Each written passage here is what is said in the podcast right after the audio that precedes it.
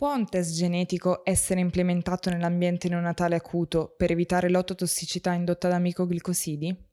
Grazie all'applicazione di una piattaforma di genotipizzazione rapida di 26 minuti, i ricercatori dell'Università di Manchester hanno identificato con successo i neonati partecipanti allo studio a rischio di ototossicità indotta da micoglicoside, facilitando la prescrizione di farmaci ad hoc senza interrompere la normale pratica clinica. Lo studio è stato pubblicato su JAMA Pediatrics.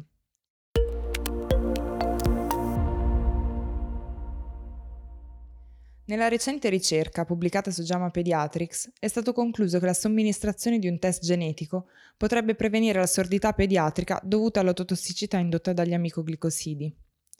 Con la durata di 26 minuti, la genotipizzazione rapida point of care identifica se i bambini gravemente malati ammessi in terapia intensiva sono portatori di una variante del genoma mitocondriale che può portare una reazione avversa agli amicoglicosidi, provocando sordità pediatrica. Questi sono infatti antibiotici comunemente prescritti per il trattamento della sepsi neonatale.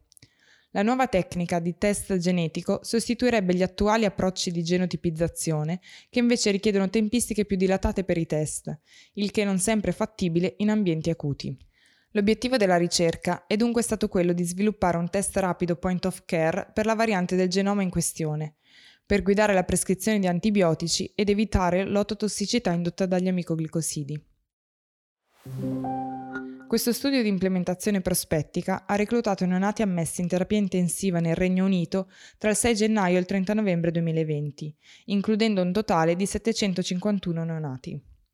Questi sono stati testati per la variante del gene attraverso il test rapido point of care, alla missione all'unità di terapia intensiva neonatale. L'esito primario dello studio ha valutato la proporzione di neonati testati con successo per la variante sul totale di neonati a cui sono stati prescritti antibiotici.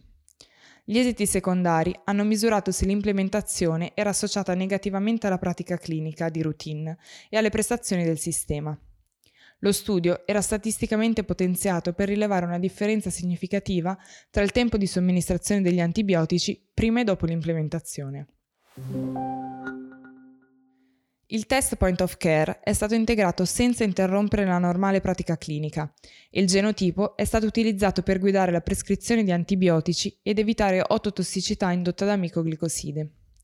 Grazie a questo approccio, la variante genetica è stata identificata in un lasso di tempo che può potenzialmente cambiare la pratica clinica e la sua ampia adozione potrebbe ridurre significativamente il peso dell'ototossicità legata agli amicoglicosidi.